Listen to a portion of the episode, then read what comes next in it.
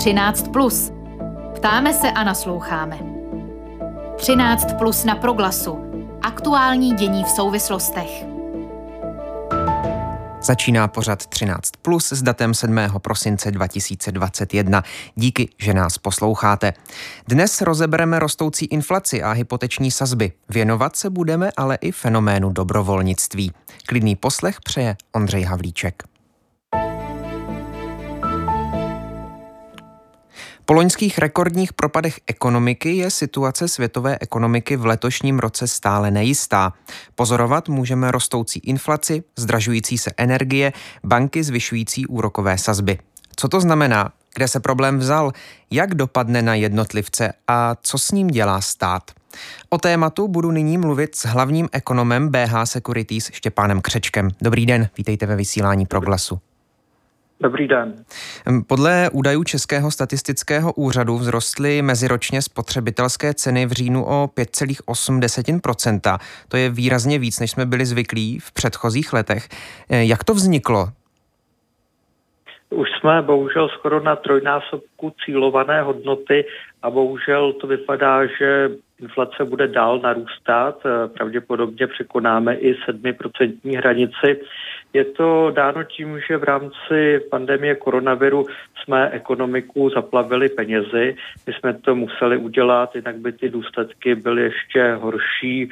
Peníze totiž tvoří takový krevní oběh naší ekonomiky a kdyby jsme měli v ekonomice nedostatek peněz v době krize, tak hrozil zánik mnoha podniků, rozeběhla se nám pak nezaměstnanost a spoustu dalších negativních efektů. Takže my jsme na to zareagovali správně, do ekonomiky jsme vpustili nové peníze, nicméně teď zažíváme ten odvrácený důsledek toho, co jsme provedli, těch mnoho peněz, které naráží na omezené výrobní kapacity, eh, které byly zastavovány v rámci pandemie, na ten nedostatek produktů, eh, které, eh, který vidíme na trhu, když do toho všeho tedy stříkáme nové a nové peníze, tak to pak za následek má vysokou inflaci.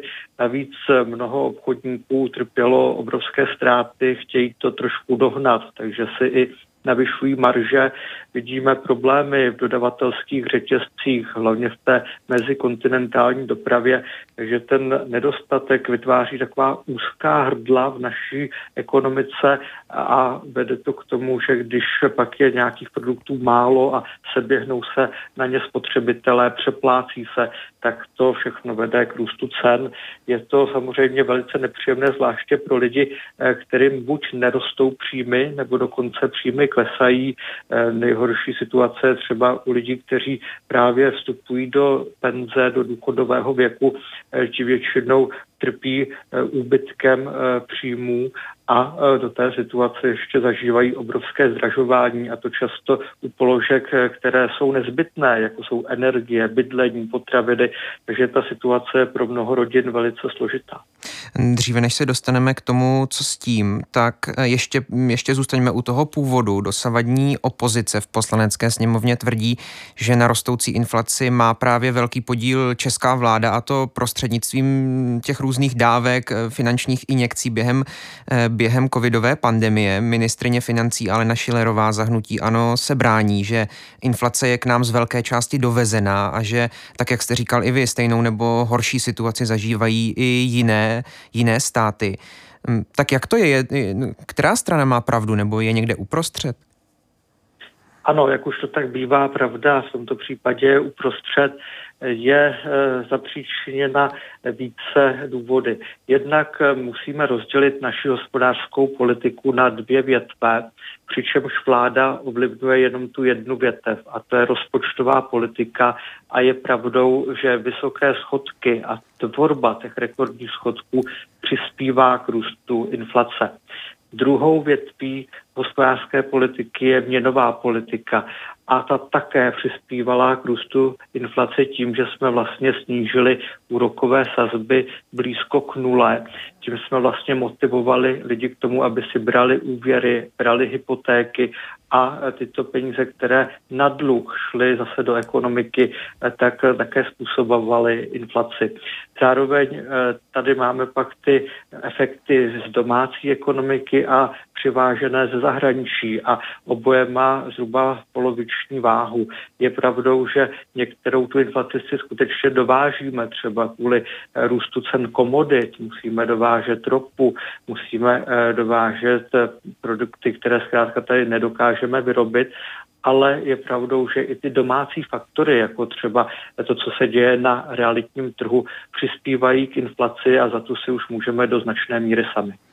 Kandidát na ministra financí Zbigněk Stanjura z ODS k tomu říká, že je potřeba podle něj podnikat především dlouhodobé kroky, jako je otevření pracovního trhu lidem z Ukrajiny nebo zjednodušení stavebního řízení a že prostřednictvím těchto kroků by v dlouhodobém měřítku mělo dojít eh, k, opět ke snižování inflace. Mm, jak tyhle kroky, o kterých Zbigněk Stanjura mluví, mm, pokud by je nová vláda provedla, jak mohou ovlivnit tu rostoucí inflaci? Protože možná mm, pro, pro většinu posluchačů, pokud uh, slyší, že by inflaci měl ovlivnit zrychlení stavebního řízení, tak uh, ta spojitost není úplně zřejmá. Rozumím. Co se týče toho stavebního řízení, tak eh, tam jde o to, že hlavně v centrech měst, kde lidé chtějí bydlet, protože nám se vylidňuje venkov, lidé se stěhují do velkých měst, tak eh, tam jsou problémy s vydáváním stavebních povolení. Povolovací procesy eh, často trvají mnoho let, než vůbec se může kopnout do země a začít stavět. Sama výstavba pak často trvá daleko kratší dobu než vyřízení všech povolení. Navíc tady ještě problém s tím, že lidé, kteří již žijí ve městech, tak často ani nechtějí tu novou výstavbu, protože eh, by se jim tím zastavila zeleň, zhoršovala dopravní situace, takže to i naráží na odpor místních obyvatel. Ti samozřejmě tu výstavbu v mnoha případech blokují, ale eh, na druhou stranu zase musíme říci, že kdyby se stavělo více, Eh, tak by bylo na trhu více bytů, více nemovitostí a pak by ty ceny samozřejmě nerostly tak dynamicky. Problém toho současného růstu na realitním trhu je v tom, že je vlastně z nedostatku, protože tam máme málo nemovitostí a ještě rekordním způsobem čerpáme hypotéky, tedy přenášíme peníze z hypotečního trhu na realitní trh, no tak pak to vede k tomu nárůstu cen, který eh, mnoho lidí ze střední třídy potom odstřihne od vlastnického bydlení, což je velký problém.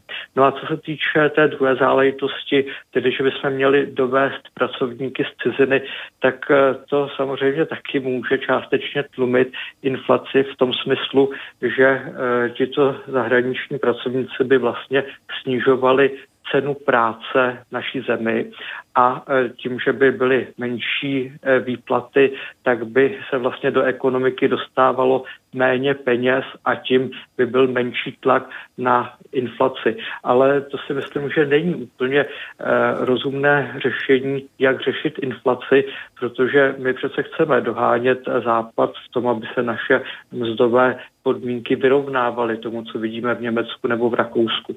Na druhou stranu musíme ale říci i to, že na českém pracovním trhu je aktuálně 352 tisíc neobsazených volných pracovních míst a na celé řadě těch pozic Češi již pracovat nechtějí. Často to jsou fyzicky náročné a špatně placené pozice a do těchto pozic, kdybychom obsadili například Ukrajince nebo další obyvatele z kulturně příbuzných zemí, tak by to naší ekonomice určitě pomohlo, protože bychom vytvořili větší produkt a tím bychom mohli rychleji růst, což má samozřejmě pak pozitivní efekt v konečném důsledku i na lidi a i na to, jak budou třeba odměňováni. Říká ekonom Štěpán Křeček je v těchto minutách hostem v pořadu 13 plus na rádiu Proglas. Co znamená ta výše inflace pro člověka, který ukládá své peníze na standardní spořící účet nebo třeba na stavební spoření? Jak se může ubránit tomu, aby jenom nepozoroval, jak jeho naspořené peníze ztrácejí hodnotu? Je to samozřejmě velká tragédie. Češi si v rámci pandemie utáhli opasek, uspořili rekordní množství úspor. Vlastně ty úspory v bankách narůstaly o stovky miliard korun.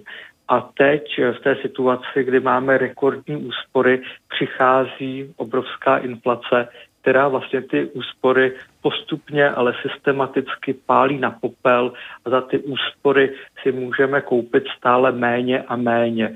A to je velká tragédie, protože my jsme si utáhli opasek, ale už si ho nebudeme moci povolit a to, co jsme ušetřili, ztrácí na své kupní síle. Takže určitě je potřeba bojovat proti inflaci, proto eh, Česká národní banka zvýšila úrokové sazby a ty se postupně začínají propisovat i na spořící účty bankách.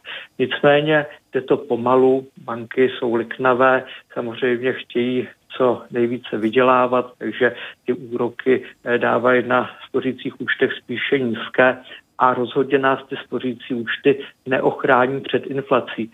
Jak jsem hovořil, pravděpodobně se inflace dostane až k 7%. Na těch spořících účtech jsme rádi, když máme 1-2%, takže to určitě není ochrana pro naše peníze, i když samozřejmě aspoň trošku e, to tu inflaci zeslabuje.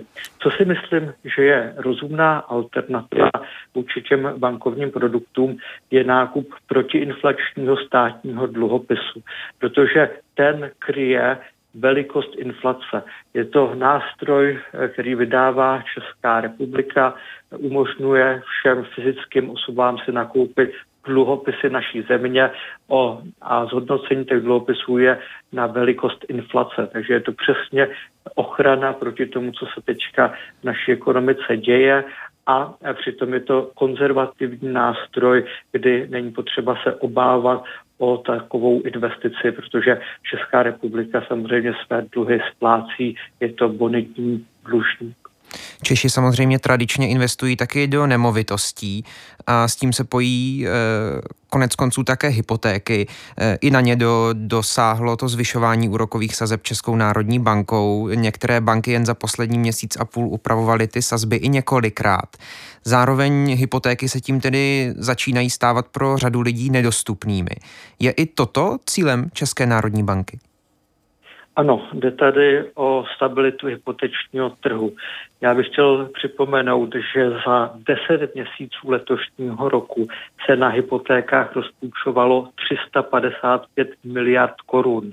Pro srovnání loni to za 10 měsíců bylo necelých 200 miliard korun a před loni, tedy před příchodem pandemie, to za 10 měsíců bylo jenom 145 miliard korun.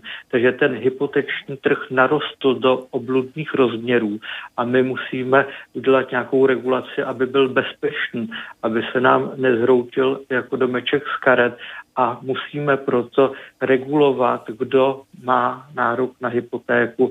Lidé, kteří by si to brali na krev, tedy že by neměli žádnou další rezervu a e, většinu peněz, které by vydělali, by dávali do splácení úvěru, tak tam by hrozilo, že tyto hypotéky by pak měly problémy se splácením, takže ty nové podmínky vlastně upravují, aby takovýto lidé e, na hypotéku nedosáhli, aby se vlastně zvýšila stabilita celého trhu, aby se ta obrovská bublina, která se nám na hypotékách nafoukla, aby nepraskla, aby jsme ji nějakým způsobem stabilizovali. To... Je to samozřejmě Pardon. Mm-hmm. To, to, o čem mluvíte, tak e, bude mít e, pravděpodobně velký dopad i do celého, nebo, nebo zcela jistě bude mít dopad do celého trhu s bydlením, o kterém už se dlouho mluví jako o velmi problematickém na bydlení už, už nyní. E, celá řada lidí nedosáhne.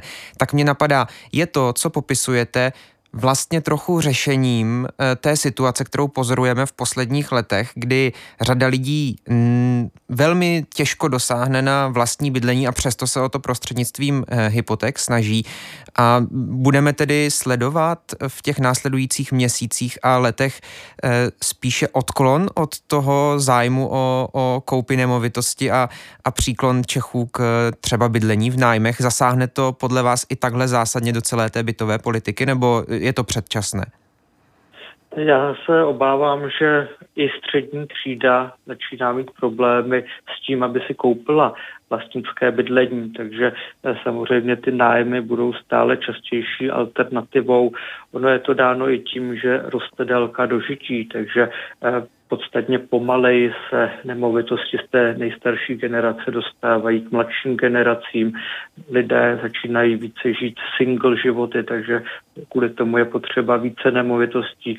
Je to mnoho procesů, které vlastně zvyšují nároky na počet nemovitostí. Ta výstavba je pomalá a pak to vede k růstu cen a ty ceny už jsou tak vysoké, že vzhledem k výplatám si to mnozí lidé nemohou dovolit. Ale řešením rozhodně není, abychom pak si brali hypotéky na krev, zkusili to ještě protlačit za každou cenu a potom se mnoho lidí může dostat do maléru. Takže určitě je důležitá nějaká obezřetnost. Ty restrikce, tak jak je zvolila Česká národní banka, jsou mírné. Takže lidé, kteří v pohodě budou moci splácet hypotéku, si ji bez problémů můžou vzít. Je to restrikce, která by měla z toho trhu odfiltrovat jenom lidi, kteří by se potenciálně mohli dostat do problémů se splácením. No a úplně poslední otázka a zůstanu u toho tématu bydlení. Znamená to, že pokud eh, si bude nyní méně lidí brát eh, hypoteční úvěry, eh, tím pádem klesne poptávka po po nemovitostech a mohla být dolů ve výsledku i, i jejich cena? Neočekávám, že by šla dolů cena, ale co očekávám je, že se konečně zmírní růst cen nemovitostí. My jsme viděli, že v poslední čtvrtletí v České republice cena nemovitostí rostla jako jedna z nejrychlejších eh, v rámci Evropské unie. A tyhle ty skokové nárůsty, které jsme zažívali, ty opravdu byly i na evropskou úroveň velice mimořádné a my bychom se mohli v těch růstech začít zmírňovat, dostávat se někam zpátky k průměru Evropské unie, což by bylo správné. Ale vzhledem k tomu nedostatku na trhu nemovitostí, o kterém jsem tady hovořil, pravděpodobně nemůžeme mluvit o tom, že by ceny nemovitostí klesly. To uh, určitě ne, spíše budou narůstat pomalejším tempem. Říká hlavní ekonom BH Securities Štěpán Křeček, byl naším hostem v uplynulých minutách. Moc díky za váš čas. Naslyšenou. Také vám děkuji. Naslyšenou. 13. Plus. Ptáme se a nasloucháme. Mezinárodním dnem dobrovolníků si v neděli svět připomněl práci těch, kteří bez nároku na odměnu dělají pro druhé dobro. Jedním z tuzemských koordinátorů dobrovolnických aktivit je i Združení INEX, které se tématu věnuje už 30 let. Jeho ředitelku Lenku Kadeřábkovou teď vítám ve vysílání. Dobrý den. Dobrý den. Paní ředitelko, když se ohlédnete zpět na uplynulých 30 let působení vašeho združení v české společnosti, jak se dobrovolnictví vyvíjí? Um, dobrovolnictví se u nás vyvíjí velmi pozitivně, ačkoliv uh, zrovna v našem odvětví dobrovolnictví v zahraničí, eh, tedy mezinárodního dobrovolnictví, jsme samozřejmě utrpěli posledními dvoumi roky uh, pandemie. Když bych měla zhrnout čísla, tak předpandemická čísla bylo třeba zhruba 500 dobrovolníků vyslaných do zahraničí a, a po té uh, pandemii například letos jsme vyslali 212 dobrovolníků, takže tam je eh, relativně znatelný pokles. To hostování dobrovolníků u nás předpandemická doba byla třeba 340 lidí, ehm, tento rok jsme hostovali 180. Z jakých eh, skupin se nejčastěji rekrutují noví dobrovolníci? Protože když jsem se díval na vaše stránky, tak eh, tam na mě poměrně jasně vyskočila dominance žen na rozdíl od mužů, eh, v, aspoň v tom mezinárodním dobrovolnictví, kterému se věnujete vy. Většinou jsou to takhle, začneme asi věkem, většinou jsou to mladí lidé, protože často uh, mají hlavně čas uh, a chtějí, chtějí přidat vlastně uh, svou ruku k dílu někde, kde je potřeba. To znamená, hodně často jsou to studenti, kteří mají dva, dva měsíce prázdnin a v tu dobu jezdí někam dobrovolničit. Každopádně ta majorita žen my si nějak nevysvětlujeme nebo necílíme na ženy, je to zkrátka statistika, která se tak jeví. U nás uh, vlastně není uh, odmezení ať už uh, genderové nebo věkové, kdokoliv chce, tak, tak se může zúčastnit. To znamená, nejsou dobrovolnické aktivity, na které byste cíleně hledali muže nebo ženy, protože by to byla práce spíš pro jednu nebo pro jedno nebo druhé pohlaví? My se obecně eh, snažíme nespecifikovat to, která práce je pro jaké pohlaví, ale zároveň se snažíme držet eh, tu skupinu dynamickou. To znamená, a zase bavíme se spíš před covidovým časem, kdy těch dobrovolníků bylo dostatek, tak eh, jsme vlastně se snažili tu skupinu třeba dělit tak, aby bylo 50 na 50% zastoupení těch pohlaví, proto aby ta skupina byla jako diverzní, ale jinak nemáme specifika na to, kdyby byla práce pro muže nebo ženy. Z vaší zkušenosti, co nejčastěji vede lidi k tomu, a jsou to tedy převážně ti mladí lidé, eh, co je vede nejčastěji k tomu, aby se zapojili do dobrovolnických aktivit? Mm-hmm. Tak dobrovolnictví, tak jak ho vnímáme my, je hlavně pro, uh, učící proces. To znamená, uh, lidi se mohou hodně naučit o sobě, mohou se naučit o místní komunitě, tam, kde jedou dobrovolničit do zahraničí, poznají spoustu přátel, často uh, na, na spoustu let uh, přátelství navážou. Určitě motivací je to cestovat třeba poprvé někam do zahraničí, naučit se cizí jazyk, naučit se něco o místní kultuře a podobně. A vím, že se specializujete právě na tu, na tu mezinárodní dobrovolnickou pomoc, přesto eh, pohybujete se obecně v té oblasti dobrovolnictví. Eh, kdybychom se podívali na to dobrovolnictví v Tuzemsku, tak tam jsou ty motivace jaké? Protože tam právě odpadá to, o čem mluvíte, třeba chuť eh, zažít něco, nov, nebo zažít něco výrazně nového, naučit se nový cizí jazyk a tak dále. Mm-hmm. Ty naše skupiny a zase uh, trošku specifika těchto těch dvou let uh, jsou jiná, ale ty naše skupiny i v České republice jsou vlastně mezinárodní. My se snažíme držet uh, tu diverzitu takovou, že vlastně i sem do České republiky jezdí dobrovolníci z cizích zemí a potkávají se například s těmi českými. Takže pro někoho, kdo se ještě třeba necítí na to jet do cizí země i kvůli jazyku nebo kvůli tomu, že je to příliš, eh, přílišné vykročení z komfortní zóny, je vlastně možná motivací to, že ten člověk ještě nemusí odjíždět do zahraničí, ale stejně se může potkat s mezinárodní skupinou a, a poznat zase třeba nějakou jinou část České republiky. Lenka Kadeřábková, ředitelka Združení INEX, které se věnuje dobrovolnictví především v mezinárodním kontextu, je v tuto chvíli hostem v pořadu 13 plus na rádiu Proglas. Ehm, v poslední době, zdá se mi, se mluví poměrně otevřeně o vyhoření lidí v zaměstnání. Jak je to s vyhořením dobrovolníků? Jak se mu předchází? Naše projekty jsou zpravidla krátkodobé, takže uh, sice intenzivní, a, ale krátkodobé, nicméně pravidla uh, pracujeme s motivací dobrovolníků, s jejich uh, očekáváním.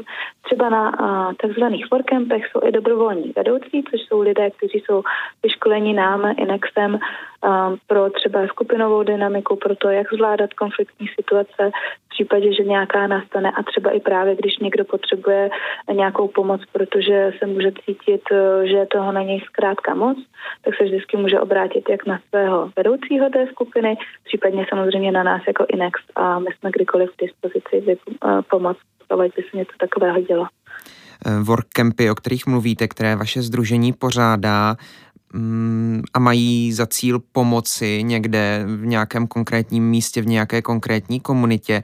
Co je nejdůležitějšího k tomu, na té cestě k tomu, aby, aby byly úspěšné, aby opravdu se dosáhlo eh, toho cíle, který byl stanoven? Mm-hmm. My vlastně spolupracujeme velmi úzce s takzvanými místními partnerami, což jsou obce a neziskovky tady u nás v České republice a každoročně s nimi komunikujeme a zjišťujeme, jestli mají potřebu, eh, aby dobrovolníci přijeli. Řekněme, mohou to být opravy hradu, může to být péče o místní přírodní rezervaci, může být třeba vypomoc um, na táboře s dětmi se znevýhodněním a podobně. A my vlastně každoročně zjišťujeme, jestli ta potřeba trvá, jestli se změnila, jestli se třeba najdeme nové místní partnery, jestli někde už ta práce je hotová a není potřeba, aby dobrovolníci přijeli. A každoročně vlastně takhle uh, se scházíme s těmi uh, našimi místními partnery a zjišťujeme, jaká je tam situace. A po té sezóně vlastně evaluujeme tu sezónu, dáváme zpětnou vazbu, zjišťujeme, uh, jestli se naplnilo to očekávání, co můžeme udělat jinak, co se povedlo. Takže uh, vlastně uh, tímto principem, který už je zavedený 30 let, my se snažíme co nejvíc cílet na to, aby ta pomoc opravdu byla úspěšná a byla pro potřeby té místní komunity, případně toho, toho místa tako, jako takového. No a ještě jedna otázka. Jakou roli hrají v dobrovolnictví finance? Kde, kde je zháníte a kteří, eh, odkud se nejčastěji berou ti donátoři eh, dobrovolnických aktivit? Jsou to spíš drobní dárci nebo spíš, eh, spíš velcí dárci? Mm-hmm. My jako organizace uh, máme diverzifikované zdroje, zdroje z různých uh, možností, uh, zároveň nás podporují tedy například ministerstva, jak e, ministerstvo vnitra, ministerstvo školství a nebo ministerstvo zahraničních věcí. Z principu té e, práce, kterou děláme, tak nás podporuje a i Evropská komise, Erasmus Plus a, a, a podobné grantové výzvy jsou vlastně součástí naší práce. A pak jsou to ale často třeba i právě drobní dárci, kteří například vyjeli před několika lety a chtějí umožnit někomu dalšímu zažít takovou zkušenost a, a naučit se něco v rámci dobrovolnictví. Říká Lenka Kadeřábková, ředitelka Združení INEX, byla naším hostem v uplynulých minutách. Díky moc za váš čas. Naslyšenou, hezký den. Taky děkuji, naslyšenou.